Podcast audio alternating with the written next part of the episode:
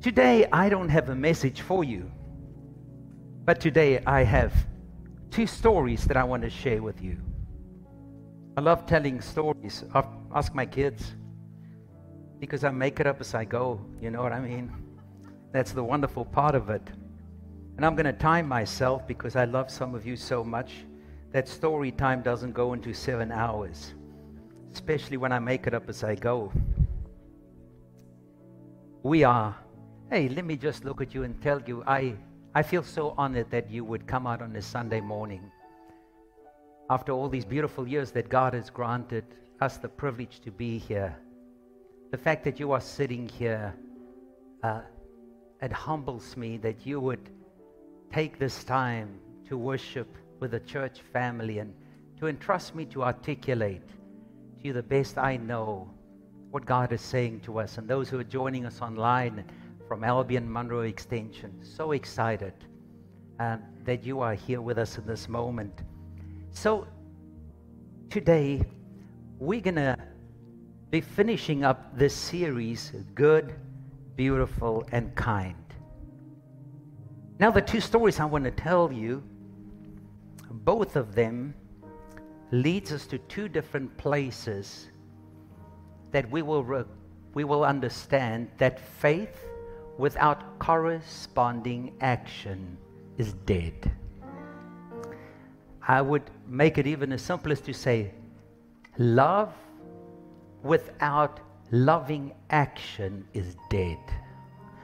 Because love is not goosebumps.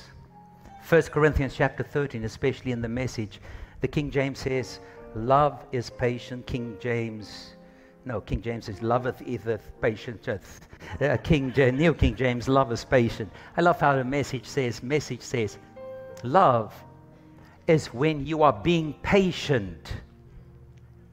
Love is kind. No, love is when you're doing kind things. In Scripture, Jesus said this to us. He says, If all you do is hear, but do not put it into motion, then the seed has fallen on soil where there's going to be no fruit. But yet, I want you to know that no word that we would ever speak is there to manipulate you into action, because then it's not faith, it's just manipulation. Because ultimately, we have to choose our next step. So here is the first story. Turn to your neighbor and say, Don't fall asleep in stories now. Don't fall asleep in stories. Don't fall asleep in stories. Because all the stories I'm about to tell you works from this very motto that we have been dealing with. Loving well is at the heart of following Jesus. And both stories is about loving well. Now the Bible says in one of the villages, it's not Luke, it's Jesus. That's me. That's the Bible.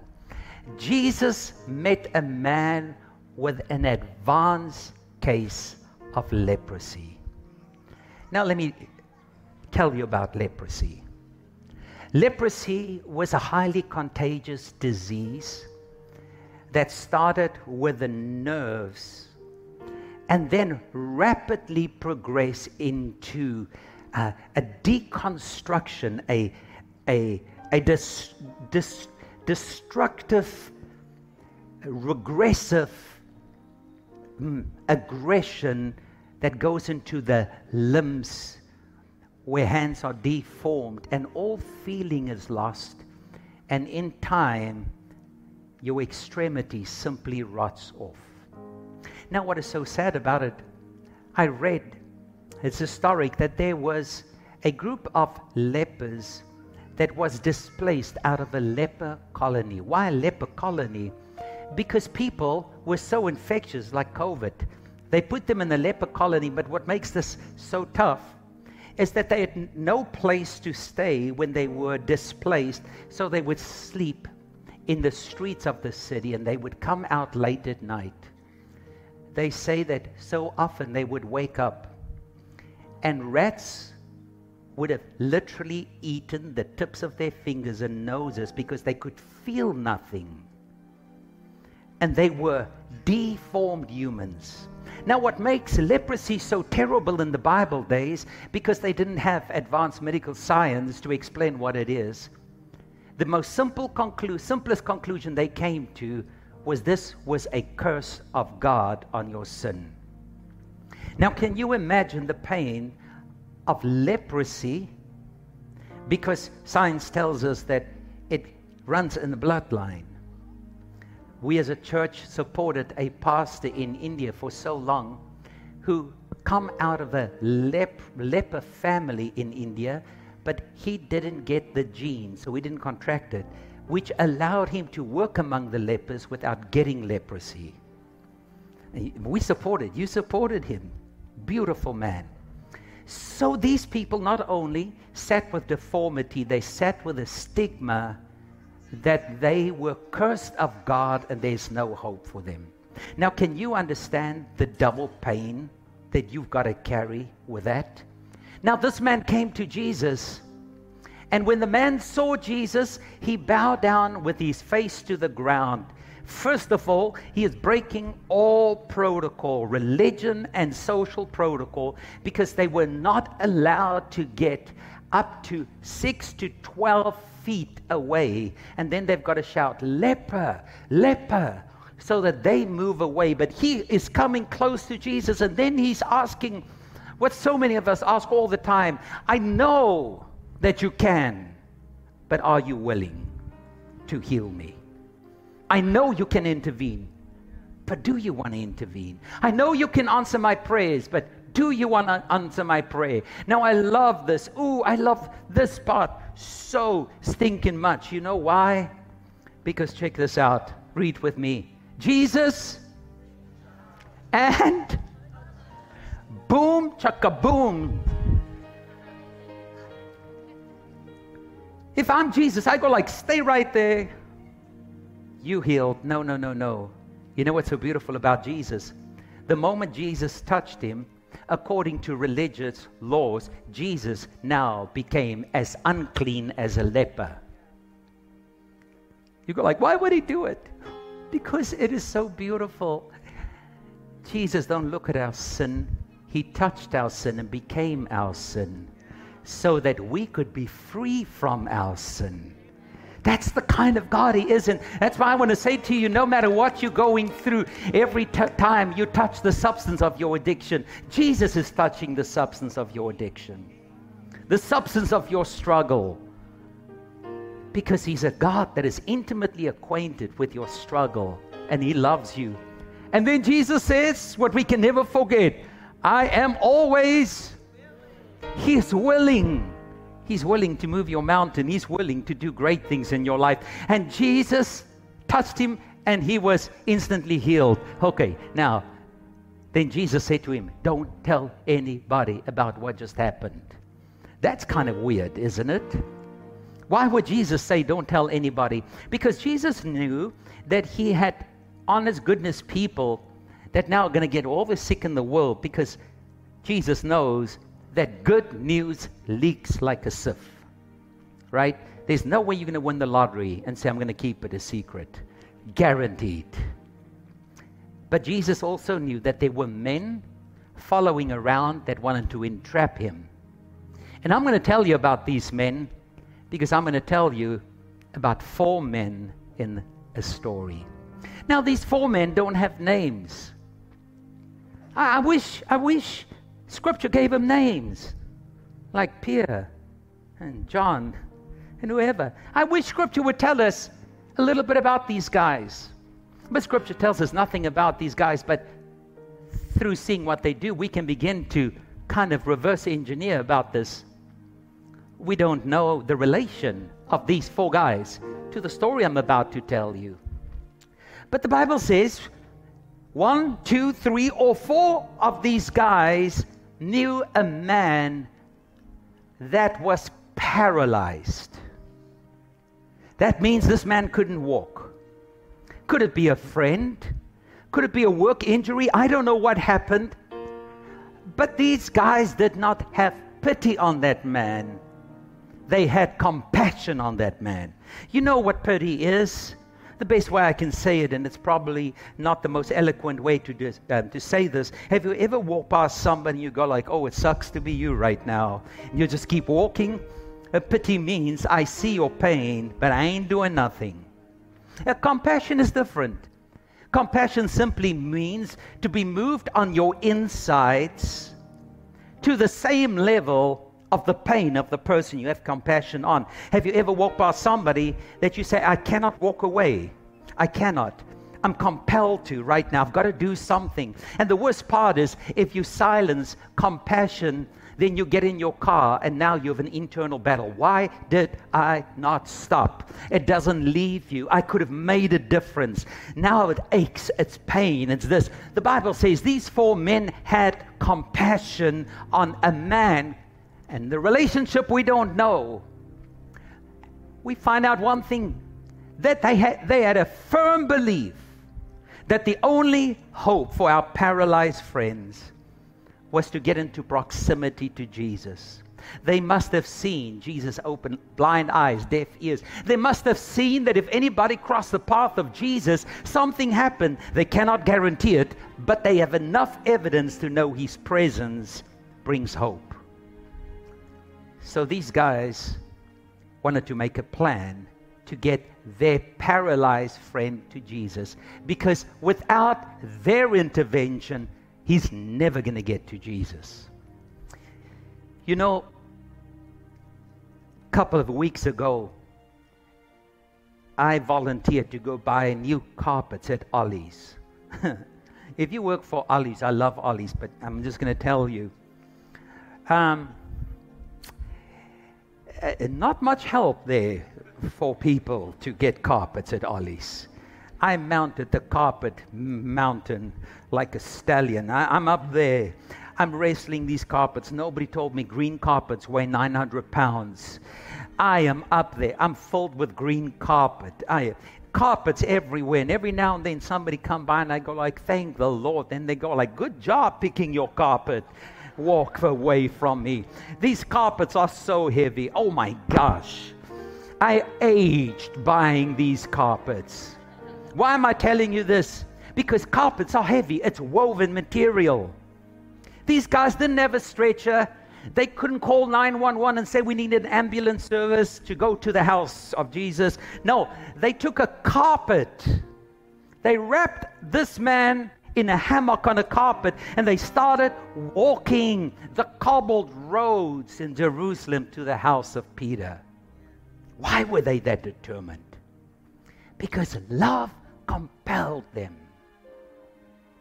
They loved what that man potentially could receive from Jesus more than the inconvenience and the pain and the effort that it takes to bring them there. But as they got to the house, there were this group, and maybe one of your family members look like this, so I'm not judging this group. They were called the Pharisees and the Sadducees. Can I tell you something? They, they look very mean, but these people um, were very strong believers, very strong commitment to the law, but it got distorted where they practice their righteousness and piety for the world to see.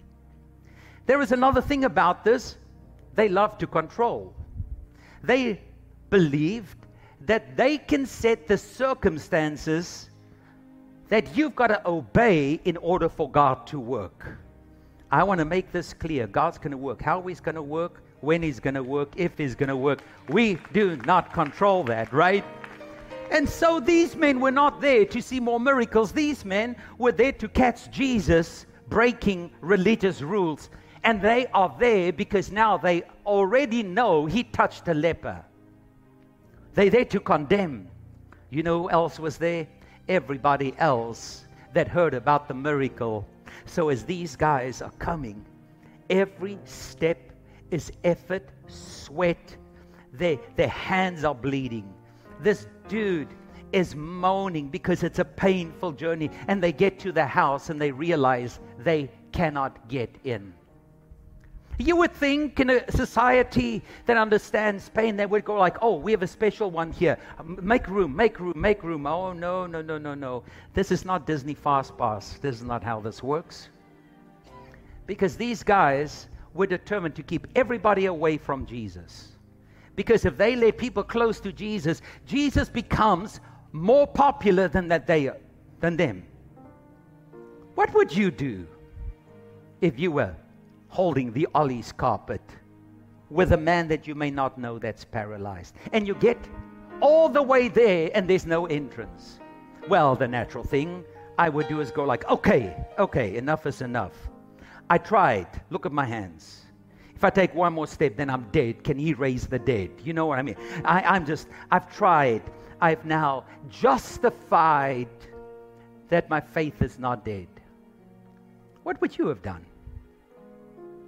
You know what these guys did? Come on, read with me. So, they went up to the roof and took some towels. Wait. Four of them climbed on the roof and took some towels. Now they've got to go get the Ollie's carpet with the dude to get him on the roof. Now we're talking about effort. Now we're talking about risking your life. Why are they risking themselves to go to the furthest extreme. I'm going to tell you the love of Jesus compels us with love. And I want you to know that in the society we are living in, we may love God, but we have forgotten that God so loved the world that he was willing to sacrifice the love of his heart for the love of the world. He was willing to go all the way because God loves the world, not just America, the world. He loves us. He loves the people that you don't believe is like you, people who don't want to be like you. We cannot be Pharisees and think we can make the rules under which God's going to work or who can come to God's house. It's not our house. No, we should come to our church. No, I don't want to be in your church. I want to be in a place that's God's house. God's house. I don't want a club with rules. I want a house of grace.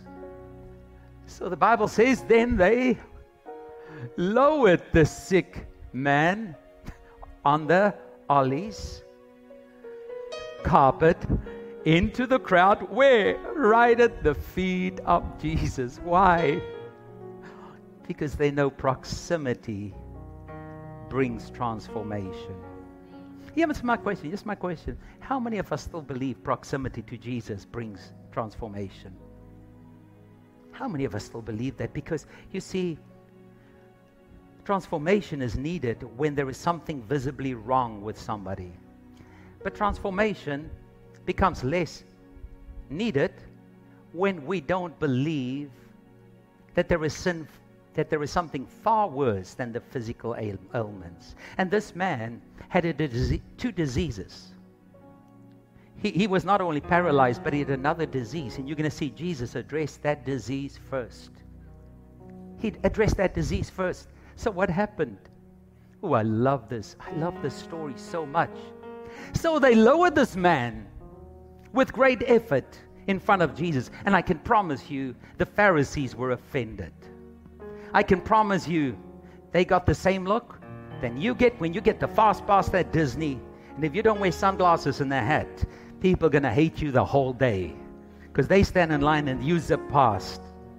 Listen to what Jesus said in that moment. Oh, this is so. No, go back, go back, go back to the scripture. Listen, Listen to what Jesus said. First thing, seeing their faith. Uh, I've got a question. Actually, I've got three questions. How do you see someone's faith? Can I look at my wife and go like white t-shirt, white sneakers? Oh, you look like you love me this morning. I can see your faith. Do I look and go like, yep, people with beanie hats, they have faith. What, what did Jesus see that he says, see? And who was there? Whose faith? Could I say this? Their action. Of the four men, equaled faith. Otherwise, why the heck would they do that? Because without faith, it's impossible for God to do something. In other words, I'm here to tell you that if you do something trusting that the outcome of that is going to bring transformation, that is the kind of faith that God sees, and God honors faith. And faith honors God. And Jesus said to this young man, Come on, read it out loud. Your sins are forgiven. Hey, let me ask you this Was his sin the most obvious thing why he was there? No. But Jesus knew that there is something far worse than being paralyzed, and that's the having the leprosy of the soul. Having sin, shame. Let me tell you what it is the pain of being disconnected from the maker of heaven and earth. Because right now, that man's eternity was at stake when these guys realized we cannot get in. If we stop right now, we are saying we are giving up on this man's eternity. But because we are living in a world right now that has convinced us that there is no eternity with any outcomes, we all, no matter what we do, land in the arms of a loving God I want you to know that's not how Scripture says it. Scripture says that not only are we going to stand before the loving God, we are going to stand before the just God. It's destined for men to live, die, then judgment. And that judgment is not a judgment that God is looking forward to judge. That judgment is when you've placed your faith in your own doing, not in the doing of Christ, not receiving Him. And then you carry the burden of sin and shame. And every day, what happens on the inside and how you feel is based on how clean you lived and how well you played. Thank God for the cross. It's not based on any of that. It's the fact that I know I cannot do it, and He touched my sin and became my sin so that I can be free. That is the good news that not only we carry, but that the world just doesn't understand they carry because they've been paralyzed by a world that is wired to breed unbelief, doubt, and cynicism. And then Jesus said the very next thing. He says to this guy, Pick up your bed. Now I'm going to do the easy thing get up and walk. Oh, I love this. The Bible says everybody was gripped with wonder and awe. And, church, can I tell you what I truly, truly believe from the bottom of my heart? We need the acts of God to grip everybody again, wonder and awe. And there is no greater act when God can change a life that is spiritually dead and make it alive again. There is no greater thing that I can celebrate in my life that once I was paralyzed in doubt and cynicism, but I'm walking right now, still wrestling things, but I'm no longer what I used to be. That faith in Jesus does make a difference. And they say they praise God, exclaiming, We have seen amazing things today. You say, Okay, Pastor P. Seven minutes to the end of service. And um, what's the story about?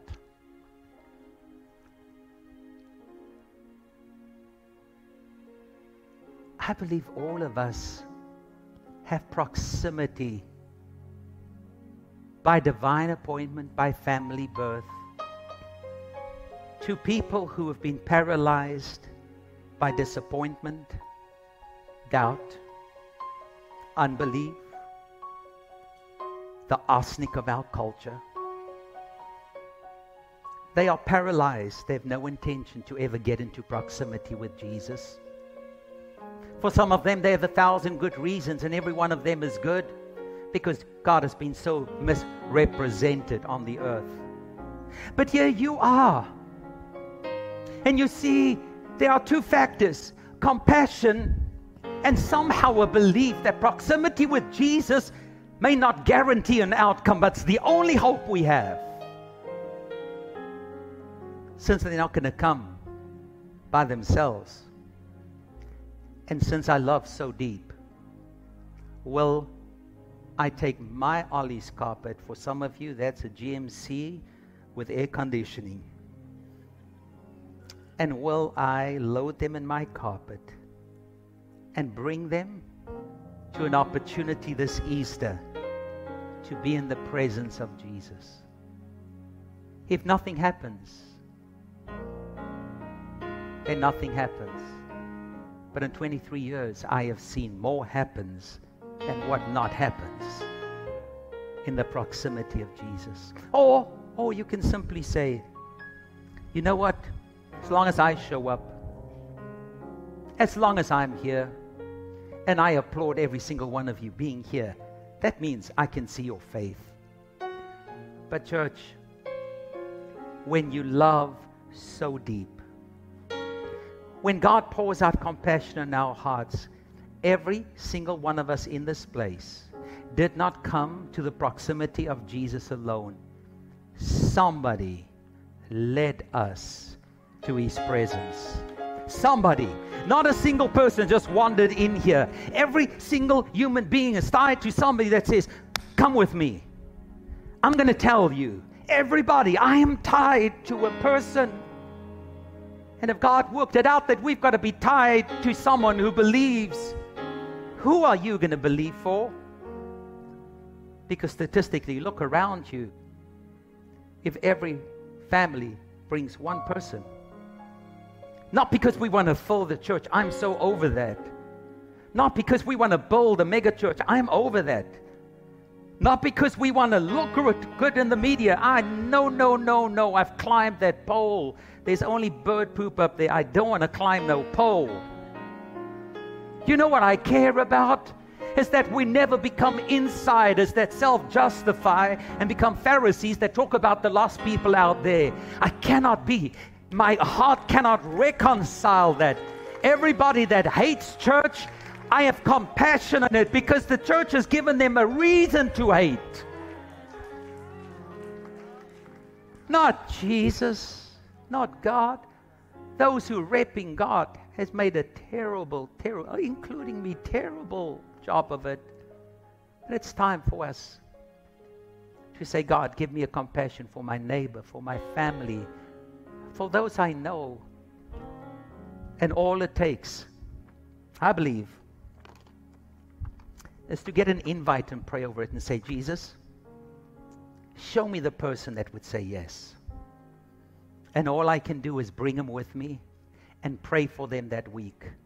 And may your presence brings forgiveness and raise them from the paralysis of doubt, cynicism. May they become alive in your presence. So, what will you do? Now, there is another story that I love even more. This story is quite humorous, really, because this story is about two sisters. See, I'm fair. Four men, two sisters. And these two sisters, what is so interesting about them, Jesus came to this village and where a woman named Martha, what did she do? Come on. She welcomed him. You know, the word welcome right there means hospitality or love for a stranger. Love for a stranger. Love for a stranger is what we have been called to do. God instructs us. He says, My disciples will practice love for strangers. Because xenophobia means a hate for the stranger. I'm suspicious of you. You don't look like me. You don't vote like me. So I'm going to push you out. Now, uh, that's not what we are taught. Love for the stranger and what is she going to do? She's going to invite him into her home. Okay, now, guys, go, ladies, this is not really uh, gender specific, but in my house, somehow it is. Whenever my wife and I decide that we're going to host, I'm always eager. I go like, yeah, come on over, right?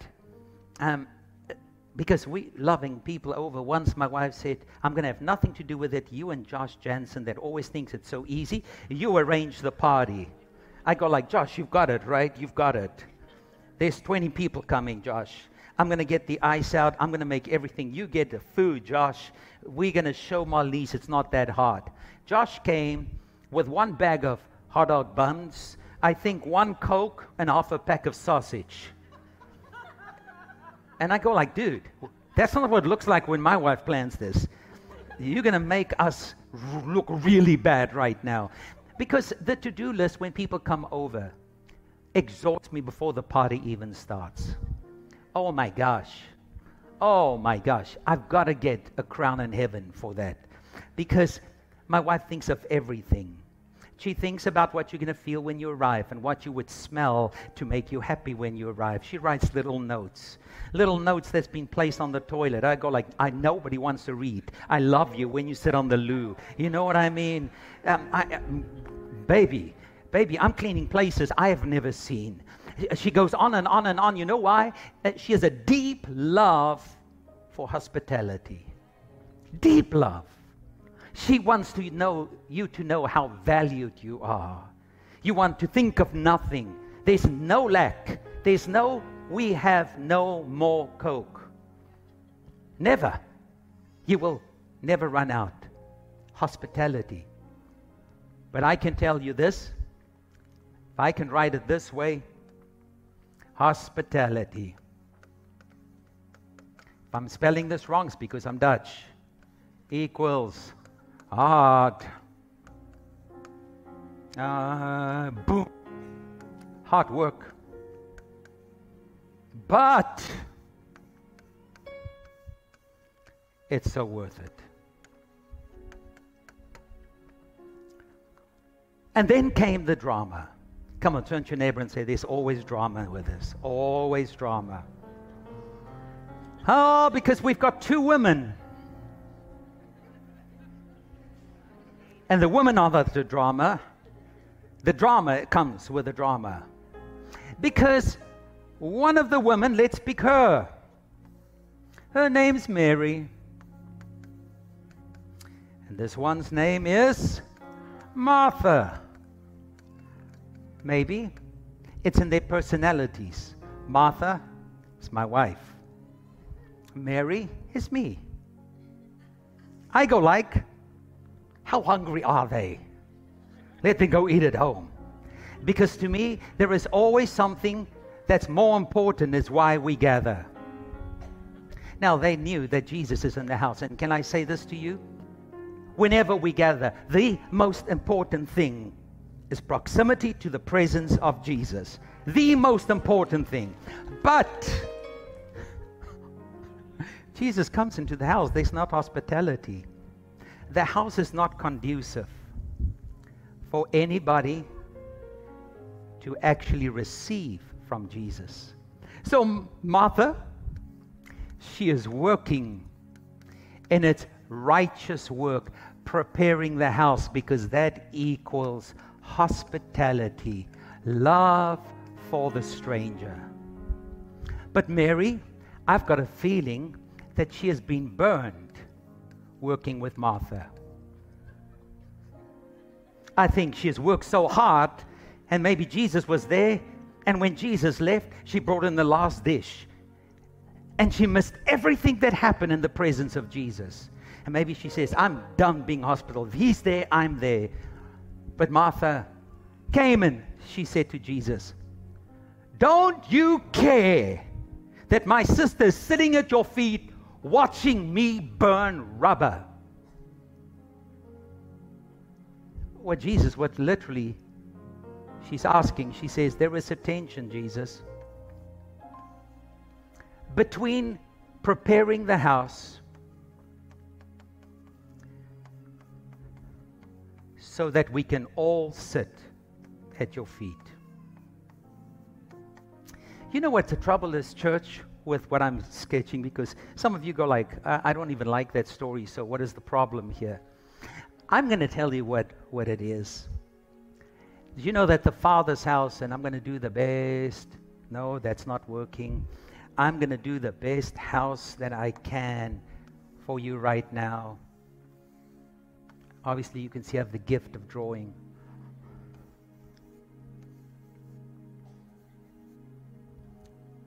Let's make sure they know it's a church. every Sunday when all of us come into this house, the amount of work by Martha's, let's call it Martha work,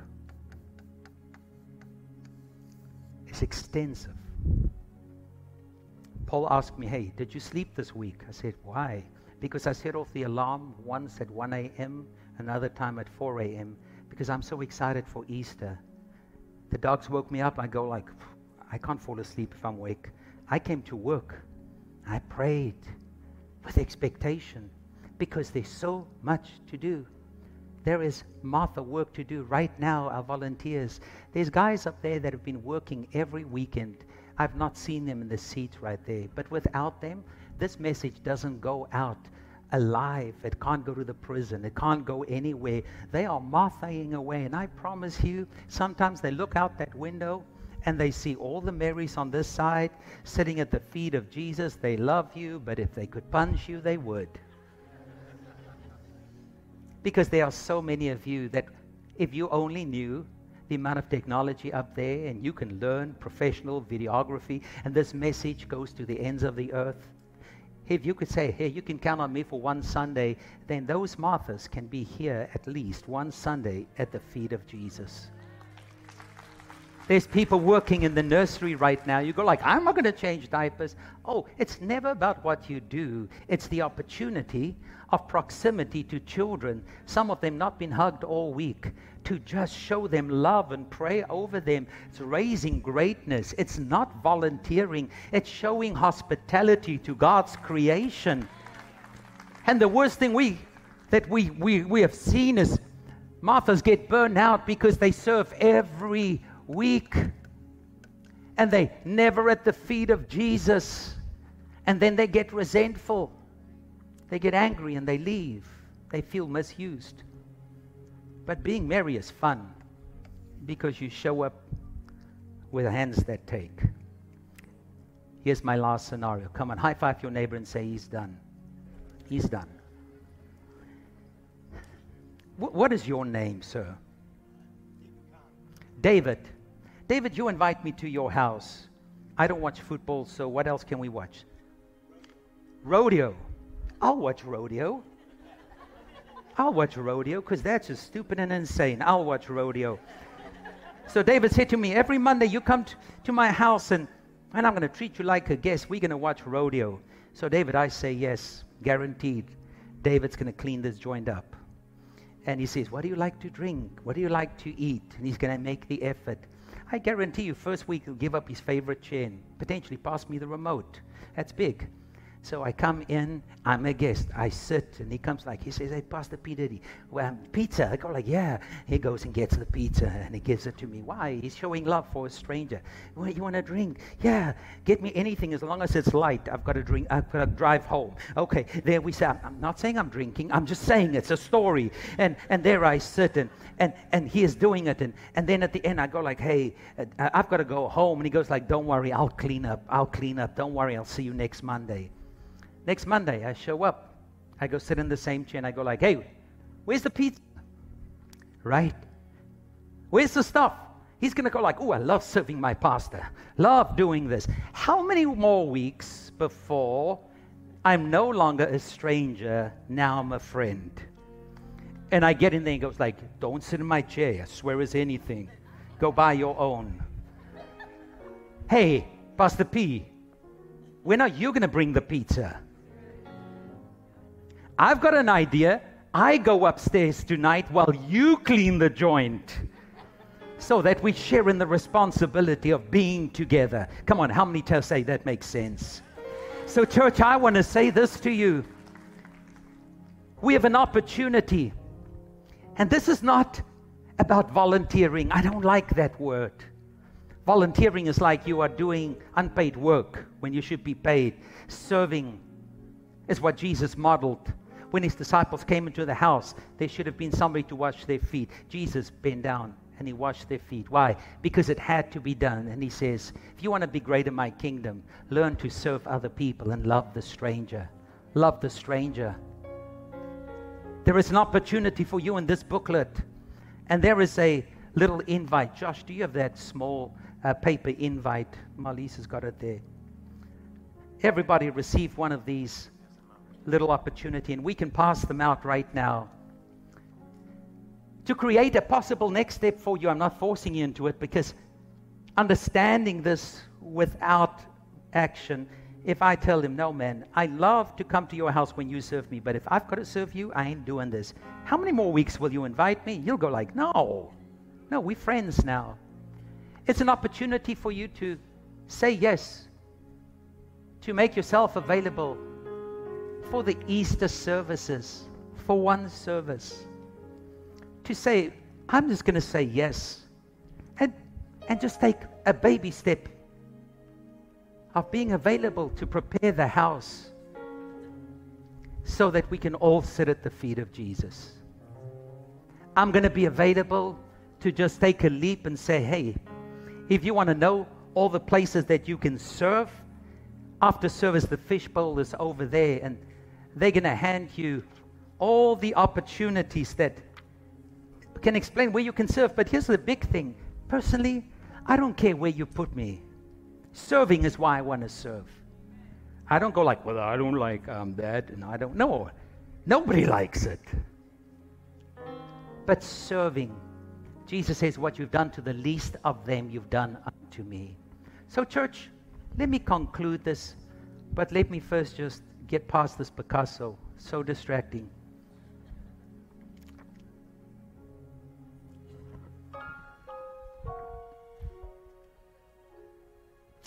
both of these will transform and change those around us. The question is can we move past apathy and indifference so that our lives can lead with a yes and the evidence of what that looks like? Our world is desperate to see those who live out their faith like Jesus. Father, I pray right now. I pray that through your grace and mercy and love, God, everything around us is so determined to snuff out the good work in us. But God, no darkness can overcome the light of heaven. So I pray that in every heart, everybody would say a yes to something. Give us compassion for our families, our friends, our co workers. And God, let us prepare this house in such a way that everybody gets to sit at the feet of Jesus. That is my prayer right now. In Jesus' name, amen.